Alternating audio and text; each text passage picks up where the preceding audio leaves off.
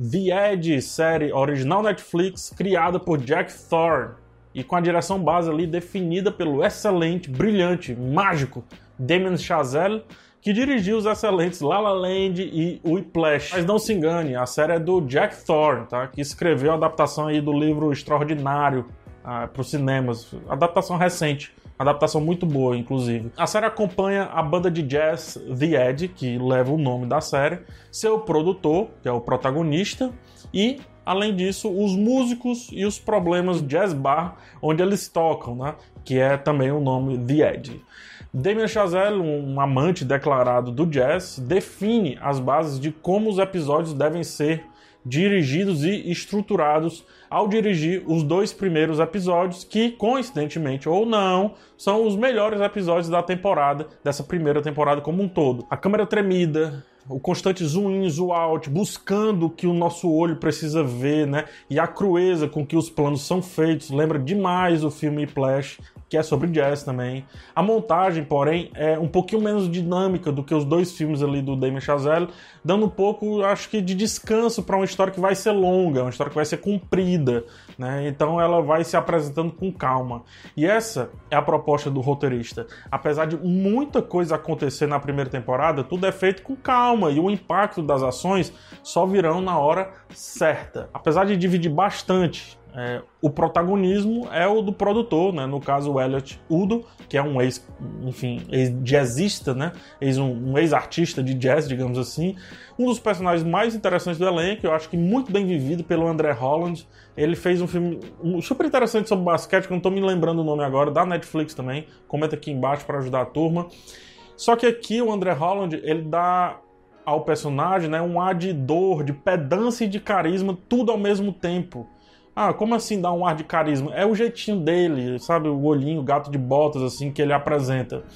É um personagem levemente dúbio, você consegue gostar e odiar ao mesmo tempo, mas é quem nos conduz pela história, quebrando quando quer ali o ritmo e propondo um novo modelo é, de avançar nos assuntos que vão aparecendo ali ao longo da temporada. É quase como um show de jazz, ou melhor ainda, é quase como um produtor de uma banda de jazz que vai ali criando caminhos que vai ali criando caminhos e nos colocando nesses novos caminhos. Por falar nisso, no, no lance dos episódios, né?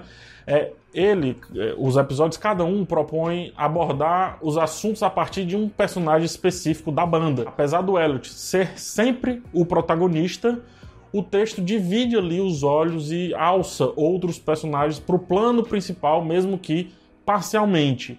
Aqui é importante entender como o jazz ele se constrói como música. Né? O jazz é um estilo musical que propõe uma conversa fluida entre os instrumentos e entre os músicos que estão no palco. Ora a liderança vai para um instrumento, ora vai para outro, pode ser para voz, pode ser para clarinete, por que não? Pode ser para uma guitarra, pode ser para um trompete. E essa estrutura é justamente o que acontece quando a gente olha para a temporada como um todo.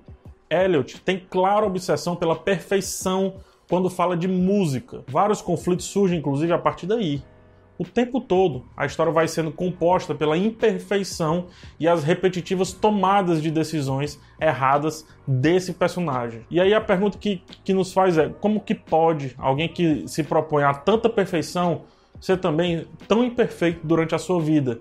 E essa é uma das várias ambivalências do personagem que nos faz pensar sobre o que está por trás das grandes estrelas que a gente admira, que a gente admira e que a gente acompanha, né? E é isso que a gente tem o prazer de ver aqui em The Edge, além de vários outros pontos. O fio, o fio condutor necessário para dar um bom ritmo à série é justamente o que acontece ali numa estrela decadente, perfeita, perfeccionista, melhor dizendo, mas imperfeita. Apesar disso, é, disso tudo que eu falei, não nos é permitido visitar a vida íntima de absolutamente todos os personagens. É, se a ideia, aí eu acredito, foi colocar a banda como. foi mostrar a banda como um todo, que fizesse de fato e não apenas parcialmente. Acredito que isso fique um pouquinho mais para frente, né? Quem sabe na segunda temporada. Entretanto, se tivéssemos recebido background de todos, absolutamente todos os personagens, poderíamos aí sim escolher mais tranquilamente quem são os nossos favoritos ou quem não são os nossos favoritos, né? Há também uma leve forçação de barra ao tentar juntar várias histórias, nem sempre alguns detalhes parecem servir à grande história em si, dando a ideia de que a gente está perdendo tempo com um assunto que não vai nos levar a lugar algum.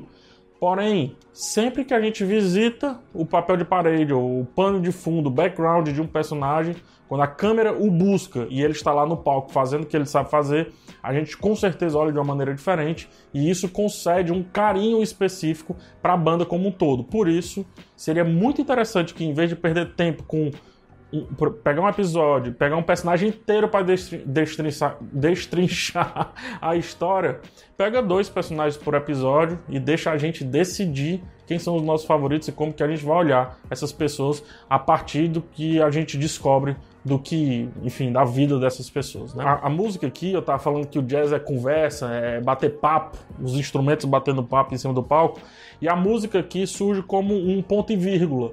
Se a história tá tensa demais, ela vem acalmar. É um ponto e vírgula ali para relaxar. Né? Ele roubou algo, ponto e vírgula. Mas não, não aconteceu nada com a vítima. Então ela vem, ela vem sempre deixar a história mais calma quando tá tensa.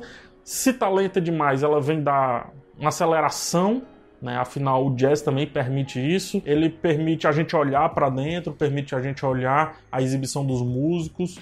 E a história vai nessa. Hora quer olhar para dentro dos personagens, da banda, das relações entre eles, e noutra hora ela acelera, como se um novo ritmo tivesse sendo proposto, né? Como se alguém tivesse puxando esse novo ritmo, como se um outro instrumentista fosse lá e roubasse a fala principal. Sendo assim, os momentos de calma são extremamente necessários para a gente sentir bem os momentos de pressa, os momentos de agoneio, digamos assim. Ou seja, é uma série balanceada. Os elementos mais importantes são esses, né? O protagonismo forte do André Holland, como eu já falei, e a música. Ela quem diz o que a gente deve sentir e dependendo da cena, é, ela até canta o que a gente deve entender da situação proposta. Quando se repete, é, é porque a gente precisa internalizar a música. É para que a gente precise aprender essa música e aí a gente aplica no momento que a gente achar mais interessante ao longo da temporada. Não dá para pensar The Edge sem pensar a sua música, sem estudar a sua música. E a série ela vai cair muito bem para quem tem o ouvido apurado ali pro jazz. Afinal, ela não o explica, ela não faz o que vários filmes sobre jazz, filmes, documentários e séries sobre jazz fazem, que é tomar um tempo para explicar esse, esse, é, é, esse ramo musical. Não, ela não explica. Ou você tem um entendimento ou você perderá vários pontos que já foram ali abordados nos dois filmes do Chazelle.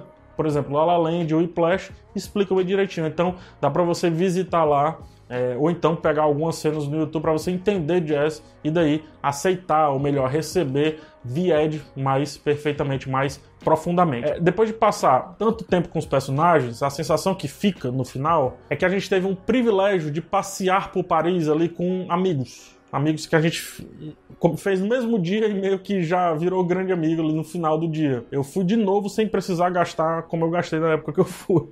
Eu visitei vários espaços pelos quais eu passei, é, eu fiquei em Airbnb, então eu consegui reconhecer vários espaços ali do Paris que pouca gente visita. E eu não fui levado, como eu não gosto de fazer turismo desse jeito, ao clichê da Torre Eiffel, do Arco do Triunfo, coisa e tal, né? Então a gente passeia pelas, pela Paris, a melhor Paris, eu acredito que é a Paris dos cantinhos, das rosinhas, pelas quais eu tive o prazer de andar. Aí mais uma vez com a banda The Edge belo seriado, um seriado tranquilo para você assistir com calma e sem pressa alguma.